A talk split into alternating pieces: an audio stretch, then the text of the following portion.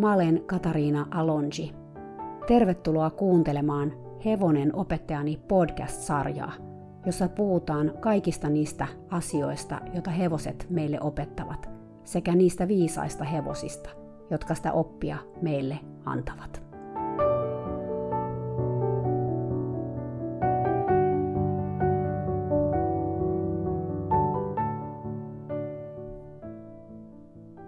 Moikka moi! Leon tarina jatkuu taas. Tällä kertaa te kuulette, miten tämän pihattojutun kanssa käy. Mutta ei siitä enempää, vaan suoraan tarinaan. 15. marraskuuta 2013. Terapeutti soitti mulle paniikissa tänä aamuna. Hän oli juuri puhunut hehkuvan auringon kanssa puhelimessa, ja tämä oli kertonut, että lääkärit olivat uhanneet laittaa hänet sairaalahoitoon. Hehkuva aurinko on jo jonkun aikaa ottanut nesteen poistolääkkeitä, koska hänen kroppansa tuntuu keräävän nestettä. Jalat ja kädet ja vähän muutkin paikat ovat ihan turvoksissa. Nyt ilmeisesti lääkärit olivat sitä mieltä, että tilanne oli pahentunut ja he olivat tehneet arsenaalin erilaisia kokeita. He uumoilivat, että koetulokset eivät olisi kovinkaan hyvät, ja siinä tapauksessa hehkuva aurinko joutuisi sairaalahoitoon ensi keskiviikkona. Hehkuva aurinko meni totaali paniikkiin ja soitti terapeutille. Mä haluan muuttaa Leon pihattoon jo viikonloppuna, vaikka monta nimeä, eli siis minä, ei olekaan paikalla. Seuraavaksi terapeutti meni ihan paniikkiin, sillä hän taas ei halua, että Leo astuu puolikkaalla kaviollakaan sinne pihattoon, ellen mä ole paikalla. Hän soitti vuorostaan mulle. Puhu järkeä hehkovalle auringolle. Hän ei kykene muuttamaan Leoa yksin, kun ei pysty edes taluttamaan hevosta tarhaan. Hän melkein huusi puhelimeen. Mä tyynnyttelin terapeuttia ja sanoin soittavani hehkovalle auringolle ensitilassa. Mä ehdotin myös, että jos hehkuva aurinko todella haluaisi muuttaa ensitilassa pihattoon, vaikka mä olenkin Seatlessa, me saatas ehkä joku muu hevosihminen auttamaan. Tämä ei kuitenkaan kelvannut terapeutille, joka stressaa valtavasti Leon ruokintaa ja loimitusta. Mä en ollut tajunnutkaan, että tämä on yksi syy, miksi hän haluaa, että mä olen paikalla. Ilmeisesti hän toivoo, että mä jotenkin vaikutan näihin asioihin. Mä en ole ihan varma, mitä hän multa edes odottaa, mutta jotain kuitenkin. Mä en saanut hehkuvaa aurinkoa kiinni, hän oli tallilla odottelemassa eläinlääkäriä tulevaksi, sillä Leolla on tänään hampaanpoiston jälkitarkastus. Myöhemmin mä sain viestin, että hän oli ihan puhki eikä jaksanut enää soittaa, mutta että verikokeet sun muut testit olikin olleet jälleen kerran paremmat kuin mitä lekurit oli arvelleet, eikä hehkuva aurinko joudukaan sairaalaan keskiviikkona. Eli säikähdimme taas ihan turhaan. Toisaalta olisi ollut hyväkin, jos hehkuva aurinko olisi saanut sairaalapaikan, sillä se olisi laittanut hänet sydämensiirtolistan kärjille. Kuulemma kärjessä olijat saavat uuden sydämen keskimäärin 37 päivässä. Mutta hehkuva aurinko tuntuu aina yllättävän. Vaikka hän vaikuttaa heiveröiseltä ja sairaalta, hän kuitenkin aina vaan uudelleen ja uudelleen todistaa olevansa paremmassa kunnossa kuin miltä näyttää. Ainakin mitä on lääketieteeseen uskominen. Uskomattoman sitkeä tyyppi. Nyt joka tapauksessa näyttäisi siltä, että maanantaina Leo muuttaa sitten sinne pihattoon. Mä tiedän, että mä oon sanonut tämän jo sata kertaa aikaisemmin, mutta nyt musta jo oikeasti melkein tuntuu siltä, että tämä ihme tapahtuu. Katsotaan sitten maanantaina, tuleeko siitä totta. Toivotaan niin. 19.11.2013. Aamu. Mä tulin viime yönä kotiin Seatlesta ja mä sain matkalla viestin, että Leon kyytipihattoon on järjestynyt. Leo muuttaa siis tänään maanantaina uuteen kotiin. Jee, ihanaa!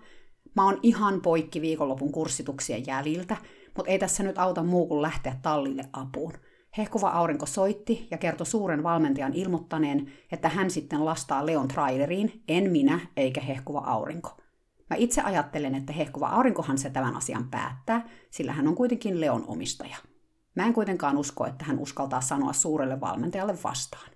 Toivon, että Leo kävelee koppiin nätisti, eikä hommasta tule tappelua. Nimittäin tappelua muun ja suuren valmentajan välillä. Koska tapahtuu mitä tahansa, Leoa ei pelottelemalla ja uhkailemalla autoon laiteta, jos mä olen paikalla. Sen mä olen päättänyt. Mun mielentila rankan viikonlopun jäljiltä on sellainen, että mun pinna suuren valmentajan suhteen on ehkä millin pituinen. Mä oon melko varma, että mä pysty enää olemaan kohtelias tai edes neutraali, jos hän alkaa kohtelemaan Leoa huonosti. Voi olla, että silloin multa repee se viimeinenkin verisuoni päästä ja mun sanaisa arkku aukeaa. Mutta mä lähden nyt tästä tallille ja hengittelen siinä matkalla ja ehkä kuuntelen autossa jotain zen-meditaatiota, jotta mä voisin löytää sen itsekontrollin murusen, joka mä tiedän, että mun sisällä jossain ehkä on. 19.11. ilta. No huh huh, mikä päivä. Voi olla, että kukaan ei usko tätä, mutta Leo ei muuttanut tänään pihattoon. Aivan, kuulitte oikein.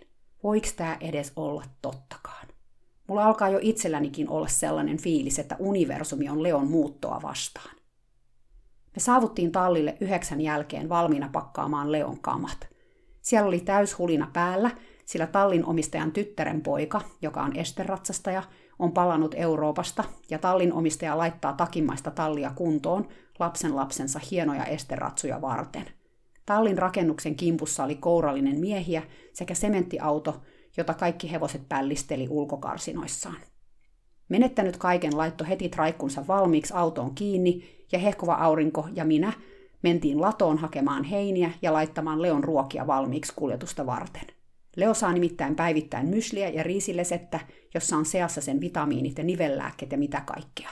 Nämä ruuat sijaitsee tallilla työmaa kontissa, heinäladon vieressä, ja me pakattiin siellä niitä muovilaatikoihin ja tynnyreihin. Kun me oltiin saatu kaikki ruuat laitettua kuljetuskuntoon, mä lähdin kantamaan kahta muovilaatikkoa autolle. Kun mä lähestyin tallia, mä huomasin, että kaikki suuren valmentajan valmennettavat sekä suuri valmentaja itse seiso ringissä hevosen hoitopaikalla. Terapeutti viittoli mut tulemaan paikalle. Yksinäinen susi makas sementillä oudossa asennossa. Hänen takanaan oli eräs rakennusmiehistä, joka piteli hänen päätään. Mä näin sillä sekunnilla, että hän oli loukkaantunut kohtalaisen vakavasti. Rakennusmiehen otteet oli onneksi varmat ja mä päättelin siitä, että hänellä oli mahdollisesti ensiapukoulutus. Terapeutti antoi mulle tilannetiedotuksen. Merlo oli kiinni molemmin puolin, kun sementtiauto tuli yhtäkkiä kulman takaa. Merlo sai laakit ja nousi pystyyn. Silloin se tönäs yksinäistä sutta, joka harjas sitä, ja hän sinkoutui maahan ja satutti lonkkansa. Suuri valmentaja hääräsi tapahtumapaikalla ja yritti saada yksinäistä sutta liikuttamaan jalkojaan, mutta tämä ei kyennyt. Kipu lonkassa oli liian suuri. Hän oli valkoinen kuin lakana ja hiki pisaroi hänen ylähuulellaan. Ympärillä olevat ihmiset kävivät keskustelua siitä, millä autolla häntä lähdettäisiin viemään lääkäriin. Pian kuitenkin kävi ilmi, että hän ei voinut liikkua, ei edes milliä, sillä lonkkakipu oli niin kova, että häneltä meni melkein taju, kun suuri valmentaja irrotti hänen jalassaan olevan kannuksen – ei tullut kuuloonkaan, että häntä olisi yritetty hilata auton penkille. Terapeutti soitti hätänumeroon. Mä kävelin tallin portille, jotta mä voisin ohjata ambulanssin isolla tontilla oikeaan paikkaan. Paloauto tulikin kaarteen takaa muutaman minuutin päästä. Täällähän paloauto tulee aina ensin paikalle. Pian perässä tuli myös ambulanssi. Mä juoksin niiden perässä takaisin tapahtumapaikalle. Voidaanko me soittaa jollekin sun ystävälle tai sukulaiselle, suuri valmentaja kysyi. Ei, ei tarvitse soittaa kenellekään yksinäinen susi, kykeni juuri ja juuri sanomaan. Terapeutti puuttu asiaan. Hänellä on sisko, minä voin soittaa, hän sanoi. Yksinäinen susi oli todella tuskissaan, ja hänen siirtämisensä oli kamalaa kuunneltavaa, sillä hän huusi kivusta kovaan ääneen monen kertaan. Samalla pohdittiin sitä, kuka lähtee hänen kanssaan sairaalaan ambulanssissa. Hehkuva aurinko ilmoittautui vapaaehtoiseksi, mikä tarkoitti välittömästi sitä, että Leo tuskin muuttaisi tänään. Toisaalta, kukapa muukaan sinne sairaalaan olisi lähtenyt.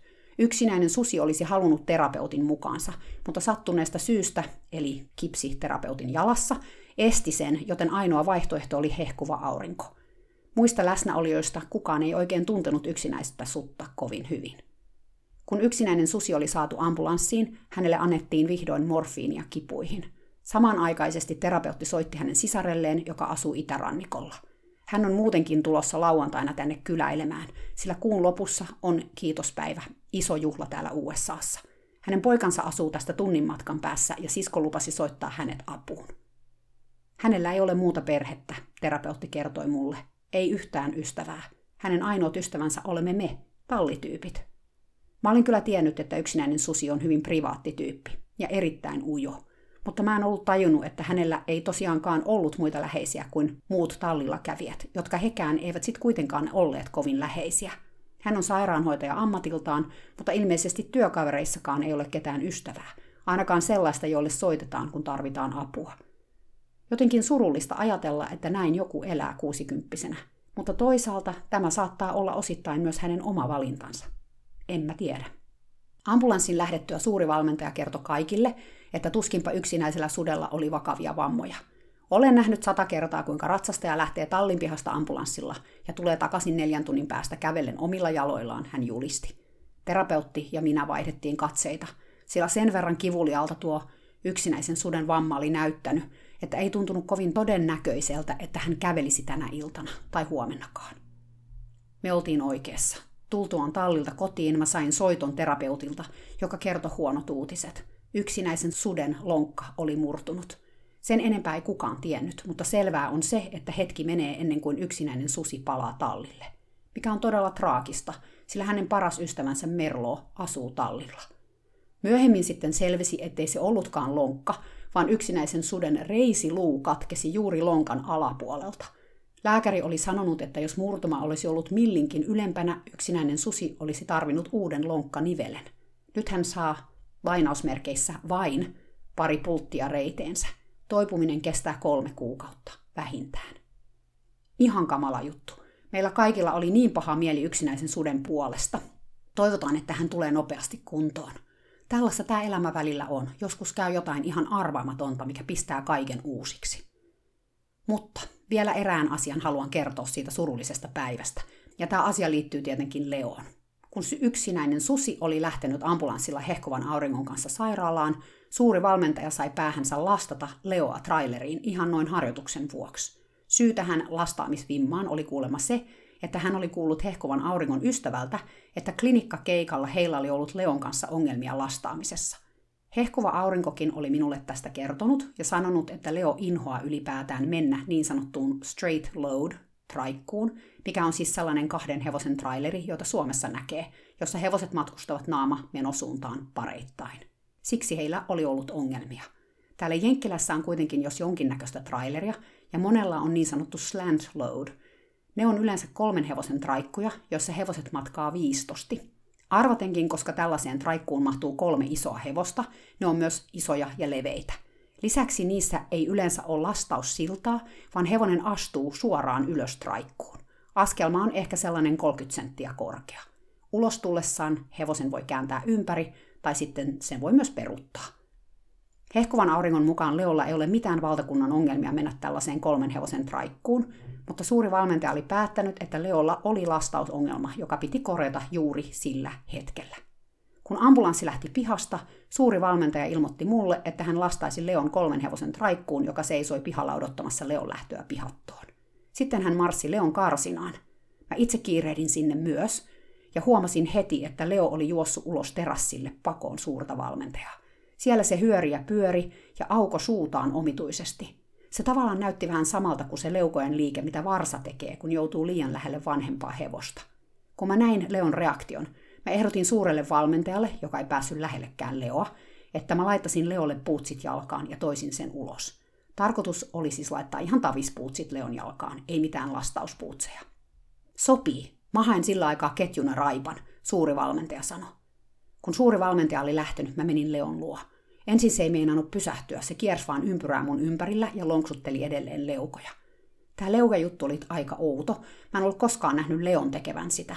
Mutta kuten mä sanoin, se näytti tosi paljon samalta eleeltä, jota mä oon joskus nähnyt varsojen tekevän aikuisten hevosten kanssa.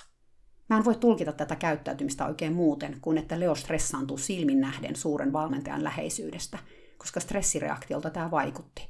Toisaalta, voitteko te kuvitella, mikä suuren valmentajan tunnetila oli sillä hetkellä – Eräs hänen pitkäaikaisista oppilaistaan oli juuri lähtenyt ambulanssilla tallin pihasta. Ei se tunnetila nyt ainakaan ihan neutraali varmaan ollut, ei kenenkään tunnetila ollut sen jälkeen ihan neutraali, ei muunkaan. Toki tässä Leon reaktiossa oli mahdollisesti taustalla myös Leon omia kokemuksia suuresta valmentajasta, vaikea sanoa. Kesti hetken ennen kuin mä sain Leon rauhoittumaan. Mä tein sen seisomalla hiljaa paikollani ja hengittelemällä tasaisesti. Mä kerroin myös Leolle sekä ajatuksissani että ääneen, että suuri valmentaja ei ollut lähdössä sillä ratsastamaan.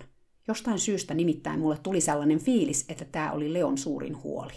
Ja ehkä mä olinkin siinä oikealla jäljellä, sillä kun mä kerroin Leolle, että suuri valmentaja ei tulisi enää ikinä ratsastamaan sitä, se rauhoittu ja antoi mun laittaa sille puutsit. Mä kerroin Leolle myös, että suuri valmentaja laittaisi sen traikkuun, mutta se ei vielä lähtisi tänään kuitenkaan minnekään, vaikka niin olikin alun perin sovittu. Sitten suuri valmentaja tulikin hakemaan Leoa. Hän laittoi Leolle riimun ja sen kanssa hänen lempitarvikkeensa, eli ketjun, joka kulkee hevosen nenän yli ja leuan alta riimun naruun.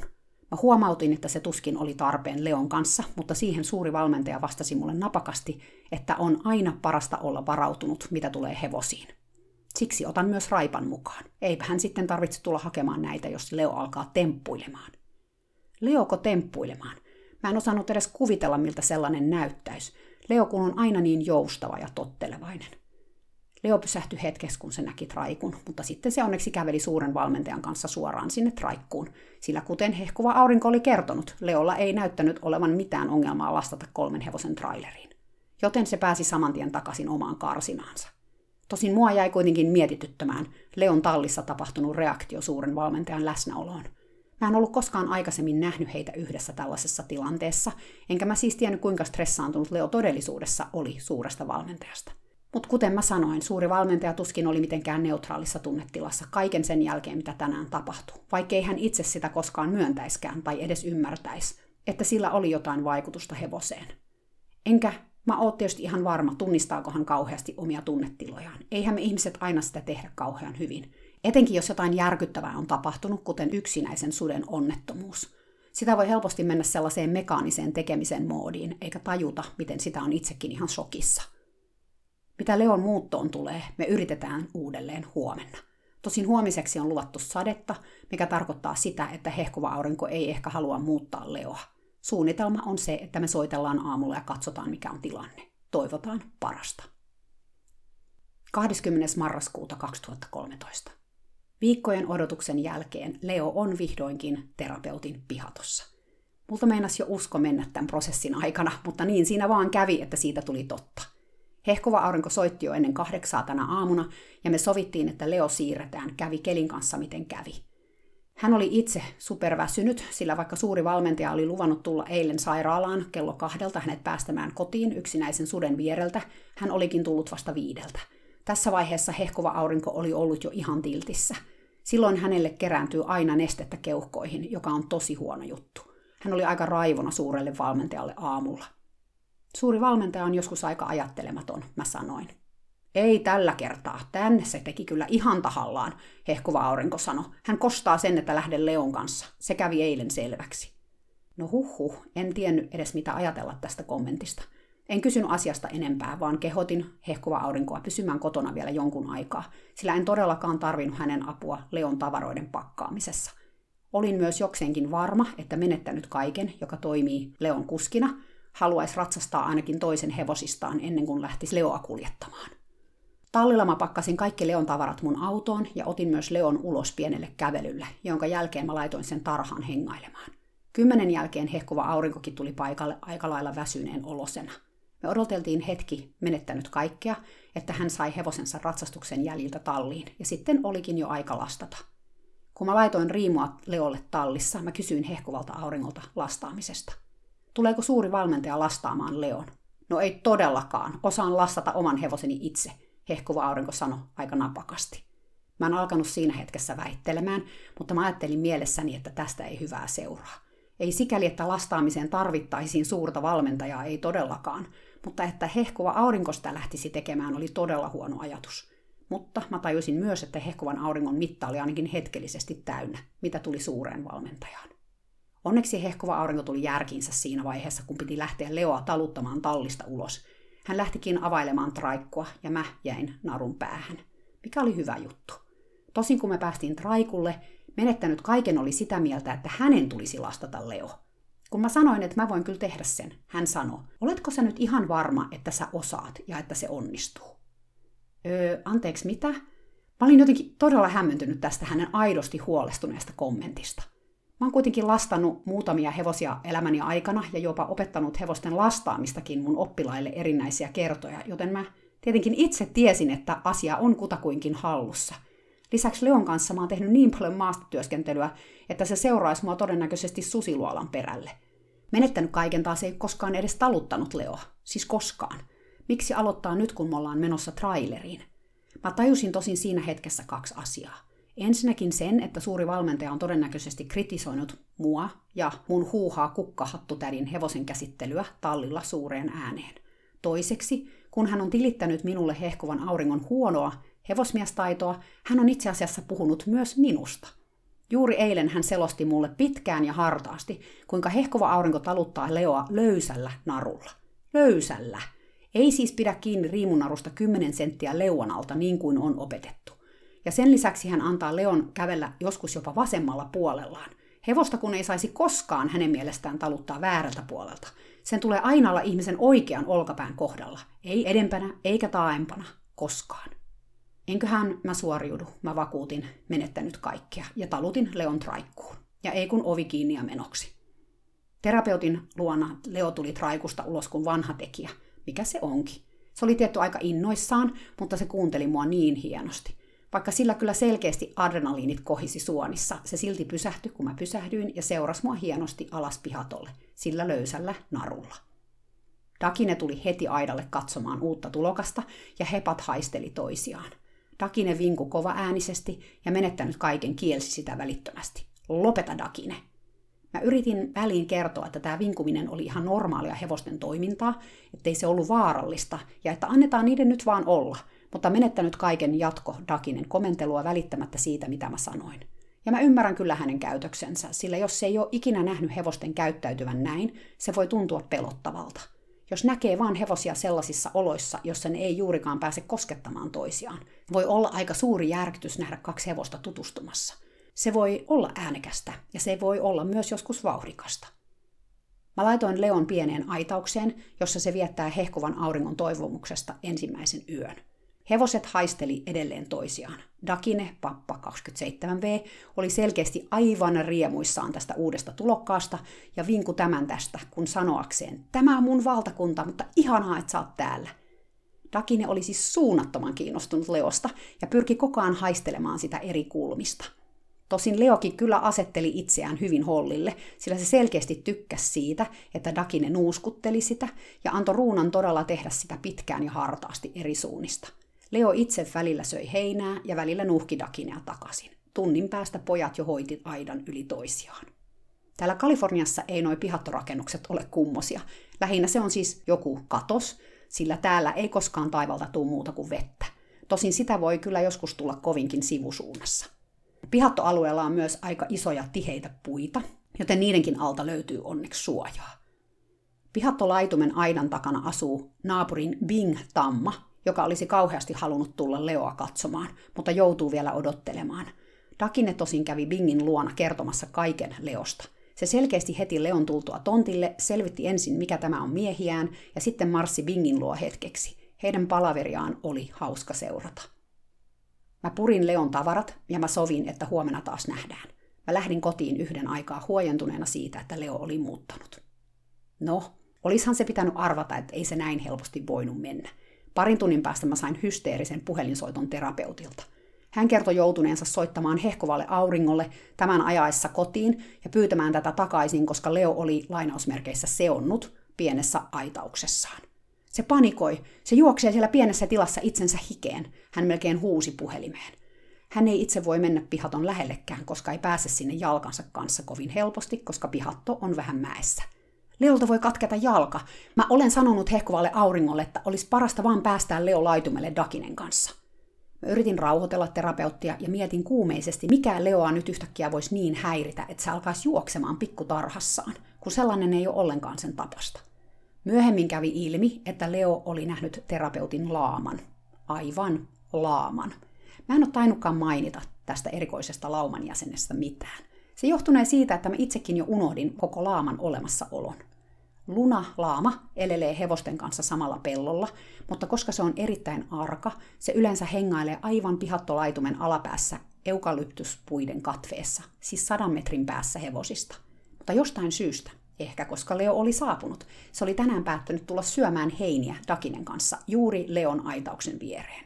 Voi Leo raukka, se ei ollut koskaan nähnyt laamaa, ja ilmeisesti ainakaan ensitapaaminen ei ollut mieluisa, koska sitä pelotti valtavasti. Mä puhuin myöhemmin hehkuvan auringon kanssa, ja hän sanoi, että heti kun lunalaama liikkui pois, Leo rauhoittui. Terapeutti taas ei rauhoittunut. Hän soitti mulle myöhemmin uudelleen, ja tällä kertaa hän huusi jo aika kovaa. Hän oli totaalisen stressaantunut siitä, että Leo oli pienessä aitauksessa eikä Dakinen kanssa laitumella. Mitä jos kuulen yöllä jotain ääniä? En voi tehdä mitään.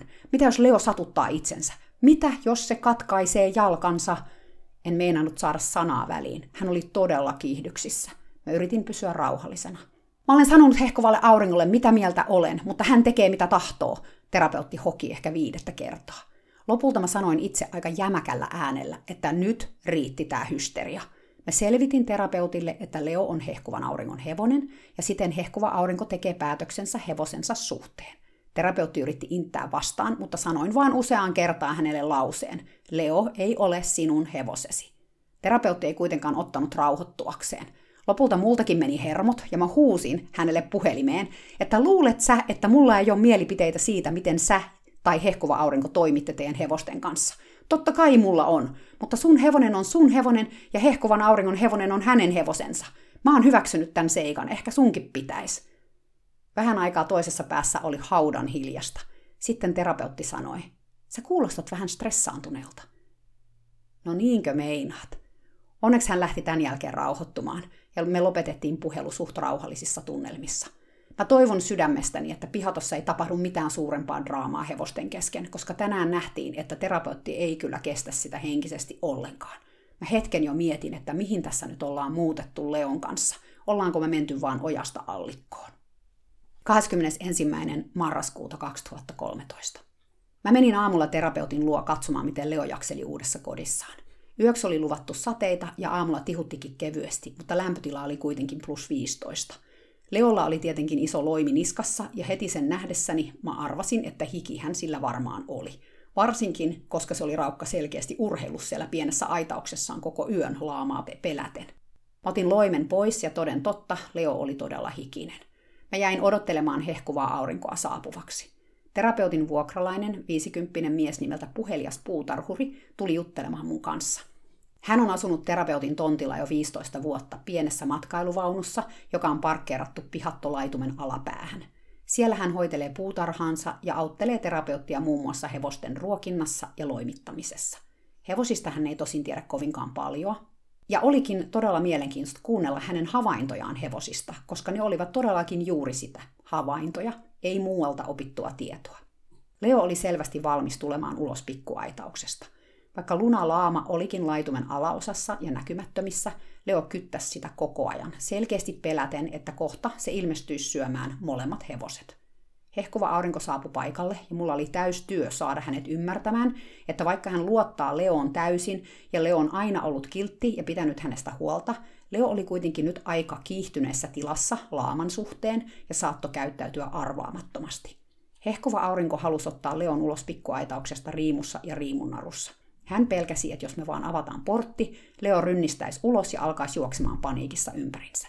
Mä tajusin aika pian, että hän ei suostuisi mihinkään muuhun, joten mä ehdotin, että mä olisin se henkilö, joka ottaisi Leon laitumelle riimussa, eikä hän. Onneksi hän suostui, sillä tässä vaiheessa Leo alkoi jo kaivaa lähtökuoppia. Mä annoin hehkuvalle auringolle tehtäväksi laittaa riimu Dakinelle ja pidellä sitä, mikä ei oikeastaan ollut tarpeellista, koska Dakine vanhus vaan seisoa möllötti paikoillaan. Mutta hehkuva aurinko haluaa aina kokea olemassa hyödyllinen, joten hänelle piti löytää tehtävä, joka oli hänelle turvallinen. Mä otin Leon ulos aitauksesta riimussa ja liinassa. Leo oli aika hermona, mutta kuunteli mua tosi hyvin. Mä annoin sen tutkia paikkoja ja heti ensimmäiseksi halusi mennä moikkaamaan Bing Tammaa, joka odotti malttamattomana aidan toisella puolella. Tapaaminen meni hyvin. Vähän väliä Leo kuikuili myös laaman suuntaan, ja kerran laama ilmestyikin näkyviin noin 50 metrin päässä ja sai Leon aika paniikkiin. Se ei onneksi kuitenkaan lähde tukkaputkella pakoon, kun se pelkää, vaan jähmettyy paikalleen ja vapisee – Tämä on uutta mulle, koska mun oma hevonen Lilo olisi vastaavassa tilanteessa jo häipynyt taivaanrantaan. Pysymällä itse rauhallisena mä sain Leon hieman rentoutumaankin, ja kun laama taas vetäytyi, Leo oli jo astetta rauhallisempi. Lopulta mä ehdotin, että me päästettäisiin hevoset vapaaksi, ja niin me tehtiin. Leo juoksi vähän ympärinsä, ja Dakin ja pappakin innostu jopa pukittamaan kerran. Se on tosin aika rampa. Nyt mä todella näin ensimmäistä kertaa, miten huonosti se liikkuu. Se ei niinkään näy käynnissä, vaikka sekin on hidasta jotenkin vaivalloisen näköistä, mutta ravi oli aika tuskallista katsottavaa. Sillä on ilmeisesti sädenluuontuma vähän joka jalassa. Sen kaviot on mun mielestä tosi pitkät ja kannat aika alla ja edessä, mikä ei varmaankaan auta asiaa. Vaikea tässä vaiheessa sanoa, kuinka paljon sillä on kipuja, mutta vähän pisti mietityttämään se tämänpäiväisen liikkumisen vaivalloisuus. Me hengattiin Leon kanssa pari-kolme tuntia. Siinä aikana Leo rentoutui vähän, mutta oli kuitenkin enemminkin jännittynyt kuin rento. Se ei uskaltanut enää tulla pikkuaitauksen lähelle, sillä se selkeästi ajatteli, että jos se menee itse pikkuaitaukseen, lunalaama tulisi takaisin. Joten mä vein sille pari isoa sankoa vettä sille alueelle, jossa Leo uskaus olla, mikä oli vähän ylempänä rinteessä. Mä levittelin heiniäkin sinne, terapeutin toiveitten vastaisesti, sillä hän haluaa pitää siis heinät yhdessä paikassa, koska mä näin, ettei Leo uskaltanut mennä sinne ruokintapaikallekaan syömään, koska silloin pihattokatos peitti näkyvyyden laamaan tai sinne alarinteeseen, missä laama oletettavasti oleskeli. Leo on varmaan pian aika puhki tästä kaikesta, koska ei uskalla rentoutua kovinkaan moneksi minuutiksi. Lisäksi se kävelee aika paljon edestakaisin ja saa siis sata kertaa enemmän liikuntaa kuin aikaisemmin, jolloin se möllötti tallissa päivät pääskysten. Illalla mä sain vielä tekstarin terapeutilta, joka kertoi, että Leo vartioi bingiä eikä päästä Dakinea Tamman lähelle. Mä toivon, että se saa Tamman seurassa hetken lepoa. Mä ehdotin, että laama ruokittaisi eri paikassa kuin yleensä, mikä siis on Dakinen kanssa samassa paikassa, jotta Leon ei tarvitsisi sitä nyt ainakaan heti kohdata ihan lähietäisyydeltä. Hehkova aurinko kertoi mulle, että terapeutti ei halunnut, että mitään rutiineja muutettaisiin. Mä olenkin tässä viimeisten päivien aikana huomannut, että hän on todella joustamaton useissakin asioissa ja menee aivan sekaisin, kun asiat ei mene niin kuin hän on niiden ajatellut menevän. Hehkova aurinko kertoi mulle myöhemmin kahden kesken, että puhelias puutarhuri ruokkii lunalaamaa ladon takana, mutta että me ei saataisi kertoa siitä asiasta terapeutille. Mitä hän ei tiedä, ei voi häntä satuttaa, eikö niin? Onneksi hänellä on kipsi, eikä hän voi tulla alas pihattoon, vaan joutuu tyytymään siihen, että kuikuilee terassiltaan vähän matkan päässä. Se helpottaa tätä laaman ruokkimista, lainausmerkeissä väärässä paikassa, terapeutin selän takana. Loimista me käytiin pitkä keskustelu, ja kun mä yritin moneen kertaan ehdottaa, että Leo voisi olla ilman loimea yöllä, kun täällä on kuitenkin vielä aika lämmin, ja kun se menee ihan hikeen loimesta, sekä hehkova aurinko että terapeutti olivat kuin eivät olisi kuullut, mitä mä sanoin. Hokivat vaan, että yöllä voi sataa. Mä edelleen yritin kertoa, että sade sinänsä ei ole pahasta, varsinkaan kun ei tuule, on yli plus 15 lämmintä, ja Leolla on upea paksu talviturkki. Mä ehdotin jopa, että puhelias puutarhuri kokeilisi, onko Leo läpimärkä vai ei, ja kerroin, että hevosten turkki ei kastu heti läpi. Mutta mun sanat kaiku kuuroille korville. Loimi pitää olla kun sataa, vaikka olisi kuinka lämmin. Märkä hevonen on onneton ja kylmissään oleva hevonen. Eli Leolla on tänäkin yönä loimi, vaikka täällä meilläkin on plus 13 ja sade loppuaikoja sitten. Mun ilmeisesti pitää vaan tottua siihen, että sitä tullaan loimittamaan todennäköisesti seuraavat 4-5 kuukautta, oli keli mikä tahansa – Hehkuva aurinko oli vielä kaiken lisäksi ostanut Leolle toppaloimen, sellaisia öitä varten, jolloin lämpötila laskee lähelle nollaa. Siis toppaloimen. Mutta mä ymmärrän, miten syvässä nämä loimijutut voi ihmisillä olla, jos on aina tottunut loimittamaan hevosta. Ja hehkuva aurinko on itse sellainen vilukissa. Hänellä on kylmä koko ajan, joten se ei auta asiaa. Hän peilaa paljon omaa oloaan Leoon. Ehkä munkin pitää nyt vaan oppia joustamaan tässä asiassa ja hyväksymään se, että Leolla on nyt sitten loimi. Ehkä se ei siihen kuole. Huomenna mä menen taas Leoa moikkaamaan heti aamusta. Mä toivon, että Leo suoriutuu tämän viikon jälkeen vähän paremmin elämästään pihatossa, eikä mun tarvitse hypätä sitä katsomassa joka päivä. Silloin myös ehkä terapeutti ja hehkuva aurinkokin rauhoittuu ja ottaa rennommin. 22.11.2013. On ollut mielenkiintoista huomata, kuinka alhainen stressinsietokyky terapeutilla on – Toisaalta mä näen kyllä, että hänellä on elämässään moniakin stressin aiheita, mutta mä huomaan myös, että hän tarraa pikkuasioihin kiinni ja kehittää niistä suurempia stressin aiheita kuin ne oikeasti ovatkaan. Tämän aamun stressin aihe oli Leo ja Leon käyttäytyminen pihatossa. Kuulemma Leo vahtii aidan toisella puolella seisovaa Bing-tammaa eikä päästä Dakinea sen luo. Ei sikäli, että Dakinea kiinnostaisi Bing juuri ollenkaan, mutta terapeutista tämä oli pöyristyttävää. Dakinen raukka joutuu hengailemaan toisella puolella laidunta. Tänään se joutuu tekemään sitä kolme tuntia. Niinpä, tällaista se on hevosten kanssa. Joskus joku hevonen hengailee lauman laitamilla viikko tolkulla ennen kuin se pääsetään piireihin. Sellaisia ovat nämä ihanat laumaeläimet. Niiden pitää antaa vaan olla sitä, mitä ne on, eikä lähteä sorkkimaan liikaa niiden suhteita. Niin, ja Leo ei myöskään päästänyt Dakinea syömään, ja potkaisi Dakinea, ja se käyttäytyi uhkaavasti puheliasta puutarhuria kohtaan. Terapeutti oli todella tuohtunut. Dakine oli kuulemma aina ollut alfahevonen. Tämä on sana, jota hän käyttää paljon. Sanoin siihen, että Dakine on nyt kuitenkin aika vanha ja raihnanen, joten se tuskin ottaisi johtajan paikkaa, vaikka se sille annettaisi hopealautasella. Kysyin myös useita kysymyksiä. Väistääkö Dakine, kun Leo pyytää? Kyllä, heti. Osuiko potku? Ei. Oliko se oikea potku ollenkaan? No ei, lähinnä potkun uhkaus. Luimiiko Dakine yhtään Leolle? Ei. Luimiiko Leo puhelijalle puutarhurille? Tähän terapeutti ei osannut vastata. Mutta kun Dakine on aina ollut alfa, mä en halua, että Leo alkaa pompottamaan sitä, terapeutti puuskahti. Näinhän se menee. Ihmiset haluaa, että heidän hevosensa käyttäytyvät tietyllä lailla, mutta kun se ei vaan mene niin, meistä kaikista olisi kivaa, jos juuri meidän hevonen olisi se niin sanottu johtajahevonen. Ja sananen tässä myös johtajuudesta, sillä siitähän tässä ei edes ole kysymys, vaan resurssidominanssista. Bing ja ruoka ovat Leolle ja Dakinelle resursseja, ja Leo nyt yrittää näitä resursseja blokata itselleen. Leon ja Dakinen pitää antaa selvittää homma keskenään. Tosin mulla itselläni on vahva epäilys, että mitään selvitettävää ei edes varsinaisesti ole. Terapeuttia vaan kiukutti, että hänen niin sanottu johtajahevosensa onkin nyt se, joka siirtyy toisaalle, kun uusi hevonen sitä pyytää. Me laitettiin Leo jäähylle aitaukseen, terapeutti sanoi. Hän oli niin kiihtyneessä mielentilassa, että mä päätin jättää asian siihen. Mä vein hänet tallille Devinaa katsomaan ja tulin itse takaisin seuraavaan tilannetta. Leo tosiaan oli siellä pienessä aitauksessa. Kun mä päästin Leon takaisin laitumelle, hevoset olivat ihan ok. Alkoivat syömään sulassa sovussa. Puhelias puutarhuri tuli juttelemaan ja kertoili, että Leo oli halunnut syödä Dakinen väkirehut aamulla, joten hän oli joutunut laittamaan Leon aitaukseen. Tosin sitten Dakine ei ollut halunnut mennä enää syömään ruokiaan, vaan oli vahtinut aitauksen vieressä Leoa. Oliko Leo sua kohtaan aggressiivinen, mä kysyin puutarhurilta. Ei ollenkaan, se vaan halusi Dakinen ruuat, hän vastasi. Se tuli aika lähelle, mutta korvat hörössä. Niin mä olin arvellutkin, sillä mä en todellakaan osaa kuvitella, että Leo olisi ikinä aggressiivinen ihmisiä kohtaan. Kävi ilmi, että Leo ei ollut saanut väkirehujaan samaan aikaan kuin Dakine, ja heinätkin oli laitettu yhteen kauniiseen kasaan ruokintapaikalle. Mä olin jo eilen puhunut tästä asiasta, mutta ehdotin uudelleen, että Dakine söisi lisäruokansa aitauksessa, ei Leo. Se kun syö hitaammin ja sillä on enemmän ruokaa. Lisäksi Leolle pitäisi ehdottomasti antaa sen lisäruuat samaan aikaan. Ja heinät moneen eri kasaan, että molemmille löytyy paikka, jossa syödä. Tuntuu, että puhelias puutarhuri kuunteli mua nyt ensimmäistä kertaa. Tähän saakka hän on vaan puhua pulputtanut, ja vaikka mä oonkin selostanut moneen kertaan, miten hommat kannattaa tällaisessa tapauksessa tehdä konfliktien välttämiseksi, se ei kai ole mennyt jakeluun. Asiaa ei ole auttanut se, että terapeutilta on sitten siihen päälle tullut eri infoa. Mä puhuin asiasta terapeutin kanssa, kun hän palasi tallilta. Devina oli tehnyt passaashin tapaisia askeleita ja hän oli onnensa kukkuloilla. Stressistä ei ollut enää tietoakaan. Näin hän pystyi myös omaksumaan asiat paremmin.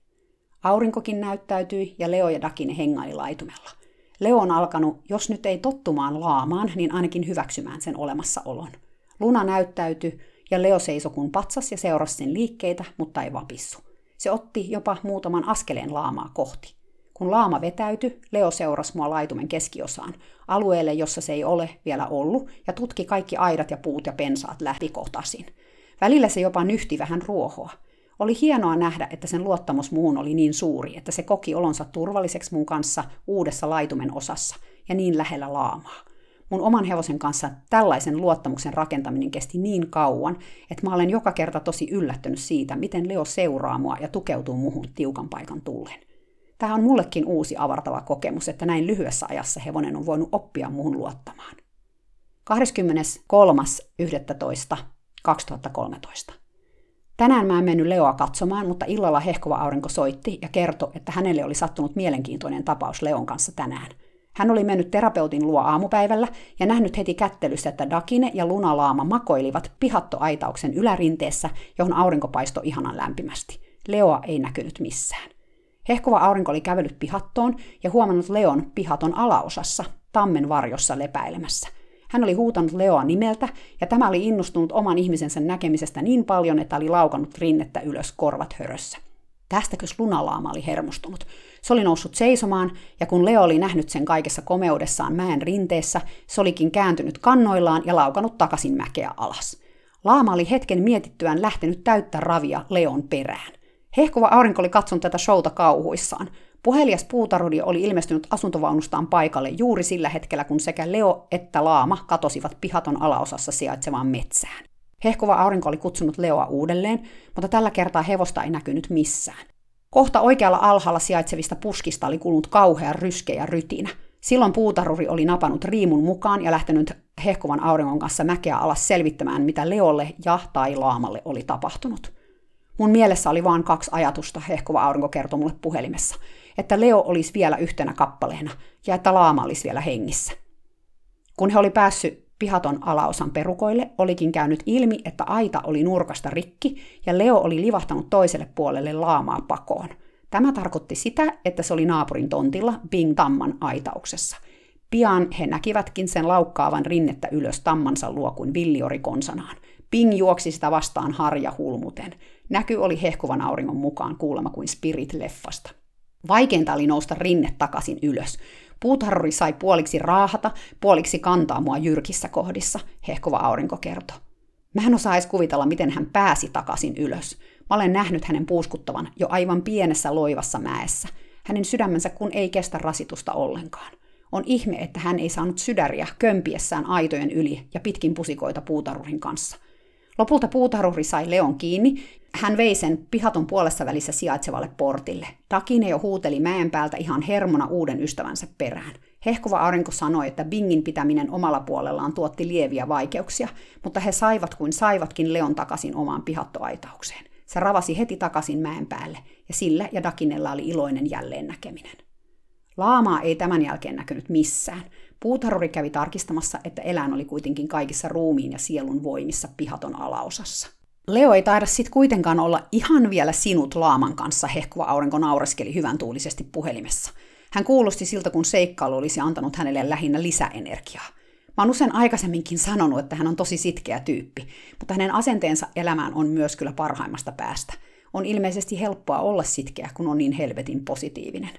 Me juteltiin hetki myös hevosten ruokinnasta, sillä puhelias puutaruri oli soittanut mulle eilen illalla ja kertonut, että Dakine ei enää ollut suostunutkaan väistämään Leoa ruokintatilanteessa ja oli itse asiassa syönyt sekä omat että Leon lisärehut. Että sillä lailla.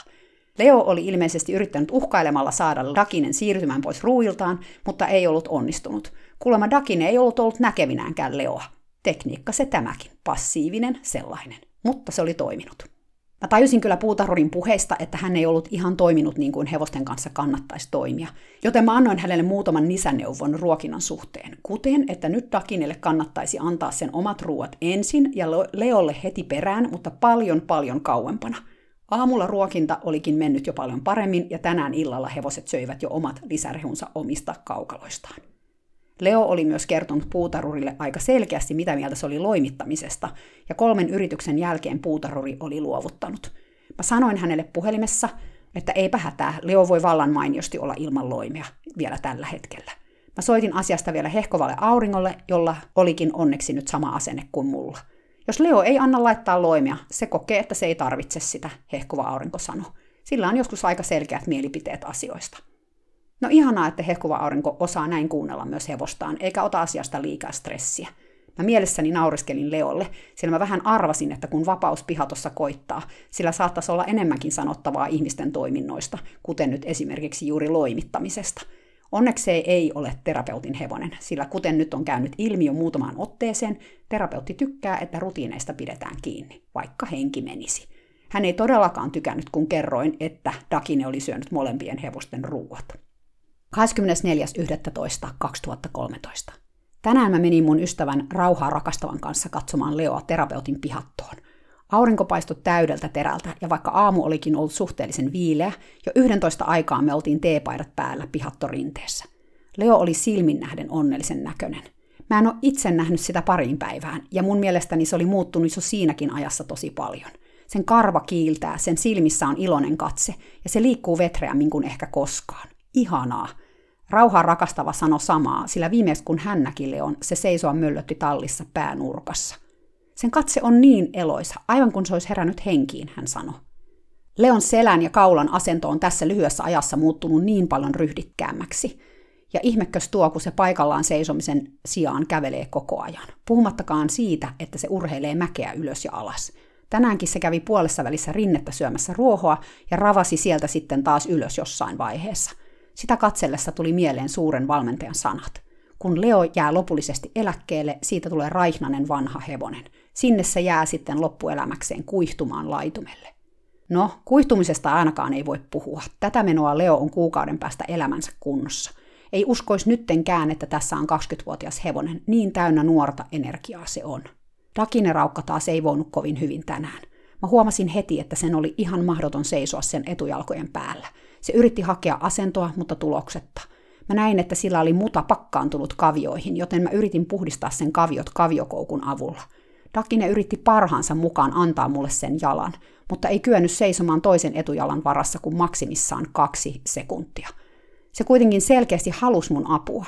Yhdessä me jotenkin saatiin kahden sekunnin pätkissä tsempattua kaviot puhtaiksi. Tämä oli kuitenkin niin stressaavaa ja ilmeisen kivuliasta Dakinelle, että se hakeutui aidan viereen ja alkoi imppaamaan aitaa. Mä en ole tainnutkaan mainita, että Dakine on pumpuria. Sen kaulan ympärillä on panta, jonka pitäisi muka estää sitä imppaamista. Eipä se juuri ainakaan tänään sitä estänyt.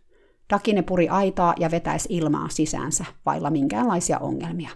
Itse asiassa panta on vain ihmisten tapa yrittää peittää ongelma, sen sijaan, että he paneutuisivat sen syihin. Mitä mä oon lukenut, tällainen panta aiheuttaa hevoselle vain lisää stressiä. Imppaaminen on stereotyyppistä käyttäytymistä. Stereotyyppinen käytös tarkoittaa toistuvaa käyttäytymismallia, jota eläin tekee ilman näkyvää syytä tai tavoitetta. Tyypillisesti kun eläin tekee tätä stereotyyppistä käyttäytymistä, se ei juurikaan kiinnitä huomiota ympäristöönsä. Eläin yrittää yleensä stereotypialla korvata puutteellisia käyttäytymistarpeita ja helpottaa stressiä tai selviytyä ahdistavasta tilanteesta. Stereotyyppistä käyttäytymistä ei ole lainkaan villinä luonnossa elävillä hevosilla, eli tätä käyttäytymistä ilmenee vaan niillä hevosilla, jotka on ihmisten hoivissa – Stereotyyppinen käyttäytyminen voi joskus jäädä pysyväksi, kuten Dakinen tapauksessa, vaikka sillä on siis selkeästi ympäristötekijät jo muuttunutkin parempaan päin. Tämä käytös nimittäin alkoi Dakinella vuosia vuosia sitten, kun se asui Karsinassa ja oli vielä ratsuhevonen. Sehän oli viimeiset vuodet todella sairas, jatkuvia ähkyjä ja kaviopaiseita, joten varmasti paljon kipua. Mä en ole koskaan nähnyt Dakinen imppaavan aikaisemmin, joten mä uskon, että tämä tämänpäiväinen oli selkeästi niin sanottu lääkitsemisyritys. Imppaaminen vapauttaa vereen dopamiinia, joka auttaa hevosta rentoutumaan. Se on ikään kuin lainausmerkeissä huume, joka hieman tylsistyttää maailmaa. Eräänkin tutkimuksen mukaan hevoset, jotka imppaa, ei opi yhtä nopeasti kuin hevoset, jotka ei imppaa. Eli jotakin se tekee psyykkeelle. Ehkä Dakinen tapauksessa se lievittää sen kipuja. Mä saatoin myös aiheuttaa sille stressiä nostelemalla sen jalkoja. Tosin sen oli selkeästi helpompi seistä kavioiden putsaamisen jälkeen. Ilmeisesti pakkautunut muta aiheutti kuitenkin jonkinlaisen paineen sen jalkoihin. Dakinen kaviot on aika järkyssä kunnossa. Ne on aivan liian pitkät ja säde on ikään kuin vetäytynyt kavion sisään. Mä en ole ikinä nähnyt mitään vastaavaa. Kavion pohja on jännän muotoinen, puhkurainen. Lisäksi kannat on luiskahtanut kokonaan eteen ja laittaa sen jalan nivellet todella koville. Mä uskoisin, että jos kaviota vuoltaisi kunnolla, se voisi lievittää Dakinen kipuja – mutta kuinka vuolla sitä, jos ei se voi seistä kolmella jalalla kahta sekuntia pidempään? Tämän päiväisen jälkeen mä haluaisin puhua Dakinen kivuista terapeutin kanssa. Mä en odota sitä keskustelua mitenkään innolla, sillä mä oon varma, että terapeutin ensimmäinen reaktio tulee olemaan aggressiivinen. Hän ottaa kaiken aina tosi henkilökohtaisena kritiikkinä, olipa kyseessä sit asia, johon hän voi itse vaikuttaa tai ei. Mä juttelin myös puutarhurin kanssa ja kuulin, että ruokinnat on alkanut sujua hyvin. Pojat syön heinät nykyään samasta kasasta. Ainoastaan lisärehujen antaminen on välillä haasteellista, sillä Dakine saa enemmän ruokaa kuin Leo. Tänä aamuna se oli antanut Leon syödä osan omista ruuistaan, mikä ei sinänsä ole kovin vaarallista, mutta stressaa terapeuttia tosi paljon. Ja eihän se pidemmän päälle ole kovin hyvä juttu. Mun mielestäni Leo voisi myös saada lisää ruokaa, koska se liikkuu nyt sata kertaa enemmän kuin ennen – Hehkova aurinko onneksi ajatteli samoin, joten me nostettiin Leon annosta vähän, mikä omalta osaltaan ehkä auttaa siinä ruokinnassa. Dakine kävi ähkien makaamaan aurinkoon puolen päivän aikaan, ja se makasi siellä laitumella pitkin pituttaan. Leo kävi sitä nuuhkimassa pariinkin otteeseen, ihan kuin se olisi varmistanut, että kaikki on ok. Dakine parka. Sitä varmaan helpotti päästä pois jalkojensa päältä seisomasta. On kuitenkin uskomatonta, miten vetreästi tämä papparainen menee makuulle ja nousee sieltä seisomaan ähkimisestä huolimatta. vaikuttaisi todella siltä, että sen ainoa fyysinen ongelma on noisen kaviot. 26. marraskuuta 2013. Mä luulen, että pihattoasumisen vaikein pointti tulee olemaan se seikka, että pihatto on terapeutin pihassa. Puutaruri on poissa kaksi päivää, mikä tarkoittaa sitä, että hevoset ruokkii joku muu. Terapeutti päätti heti kättelyssä, että puutarurin tyttöystävä, joka yleensä on sen tehnyt puutarurin poissa ollessa, ei ole sopiva kandidaatti tähän hommaan. Onneksi terapeutin luona väliaikaisesti asuva hoitaja lupautui auttamaan aamuruokinnan kanssa. Hoitaja on hevosihminen, joka asuu terapeutin kanssa niin kauan kuin hänellä on jalassa kipsi, siltä varalta, että jotakin sattuu sinä aikana. Esimerkiksi vaikka maanjäristys tai talo syttyy palamaan.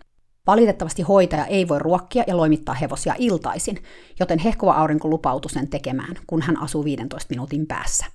Nyt tänään kuitenkin hän muisti, että hänellä on menoa huomenna illalla puolentoista tunnin ajomatkan päässä isossa kaupungissa.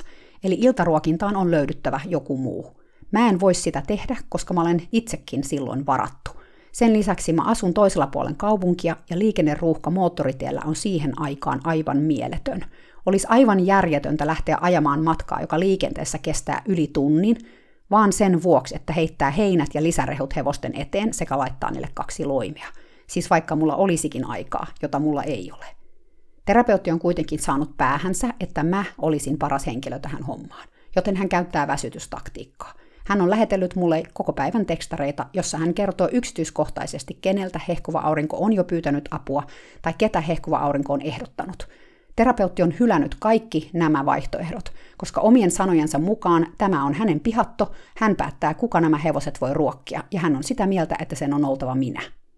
Hommahan on helppo kuin mikä, ja jos totta puhutaan, mä uskon, että puheliaan puutarudin tyttöystäväkin suoriutuisi siitä mennen tullen. Ruuat on laitettu valmiiksi ämpäreihin ja loimet on eri väriset, eli kuka tahansa lukutaitoinen ja ei värisokea ihminen, joka ei pelkää hevosia, suoriutuu tehtävästä – Leollekin voi olla laittamatta loimea, jos se helpottaa tehtävää, mutta ilmeisesti se on seissyt kun patsas loimia laitettaessa viimeiset kaksi iltaa. Mä olen päättänyt olla vastaamatta enää terapeutin tekstareihin ja hänen vihjailuihinsa siitä, että minä olisin sitten kuitenkin paras henkilö tähän hommaan. Ärsyttää se, että hän yrittää manipuloida ja syyllistää mua tekemään jotain, minkä mä olen jo sanonut, etten voi tehdä. Mä tekisin sen kyllä, jos voisin, mutta nyt tää alkaa olla jo periaatteen juttu. Mä en lähde omia menojani muuttamaan. Ärsyttää myös se, että terapeutti ei auta hehkuvaa aurinkoa löytämään ihmistä, joka ruokkisi hevoset, tai että hän hylkää kaikki ne ihmiset, joita hehkuva aurinko ehdottaa. Hän ei koe, että on hänen tehtävänsä auttaa löytämään joku ihminen ruokkimaan hevosia, koska jos Leo ei olisi pihatossa, terapeutti antaisi puheliaan puutarurin tyttöystävän ruokkian Dakinen. Joten loppupeleissä kaikki on Leon syytä, eli siis hehkuva auringon syytä. Siksi hehkuvan auringon on löydettävä ihminen, joka sen ruokinnan tekee, mutta sen pitää olla ihminen, jonka terapeutti hyväksyy. Ja hän on nyt sanonut moneen kertaan, että hän hyväksyy tällä hetkellä vain minut. Tässä siis kaiken tämän takana oleva logiikka, jos jotain logiikkaa kaivataan. Huhhuh. Juuri nyt mä en ole enää ihan varma, että tämä pihattoratkaisu on Leolle se paras paikka. Tai Leolle se on kyllä juu, mutta hehkuvalle auringolle ja mulle itselleni ei ehkä niinkään. No olipas mielenkiintoista muistella näitä ensihetkiä Leon kanssa pihatossa. Mä muistan kyllä vieläkin, miten nopeasti Leo jotenkin muuttui sekä fyysisesti että psyykkisesti. Se kontrasti elinolosuhteissa oli vaan niin suuri, kuten voitte kuvitella, kun ensin asuu karsinassa ilman tarhausta ja sitten yhtäkkiä voitkin liikkua 24-7, miten tykkäät. Se yksin oli jo todella, todella suuri juttu Leolle – Puhumattakaan sitten siitä, että sillä oli nyt kaveri, sillä vaikka alussa olikin pientä säätöä, kuten kuka syö kenenkin ruuat ja milloin, niin loppupeleissä Leosta ja Dakinesta tuli todella nopeasti läheinen parivaljakko. Ja Luna Laamakin vielä pääsee tähän mukaan, kunhan Leo sille vähän lämpenee. Terapeutin kanssa tämä alku ei kuitenkaan ollut lupaava, ja paljon jäi tästä tarinasta poiskin, koska ihan kaikkea yksityiskohtaa ei näihin podcasteihin mahdu tai kannata lähteäkään puimaan. Valitettavasti nämä mun ja hehkuvan auringon haasteet terapeutin kanssa ennusti kyllä aika lailla myös sitten jatkoakin siellä pihatossa, mutta siitä sitten lisää, kun kausi etenee. Toivottavasti jakso herätti ajatuksia. Kaikenlaistahan tässä tapahtuu, jopa vähän raamaakin sekä ihmisten että hevosten kanssa. Kyllä nämä on haastavia tilanteita, kun on hevosia ja ihmisiä ja kaikilla on omat tunnetilansa ja mielipiteensä ja agendansa. Aika joustava saa olla, että sen kaiken keskellä selviää – mutta toisaalta myös pitää osata laittaa rajat mahdollisimman selkeästi ja ystävällisesti muille ihmisille. Sekään ei ole aina se helpoin tehtävä. Lisää taas ensi viikolla. Ihanaa viikonloppua. Moikka!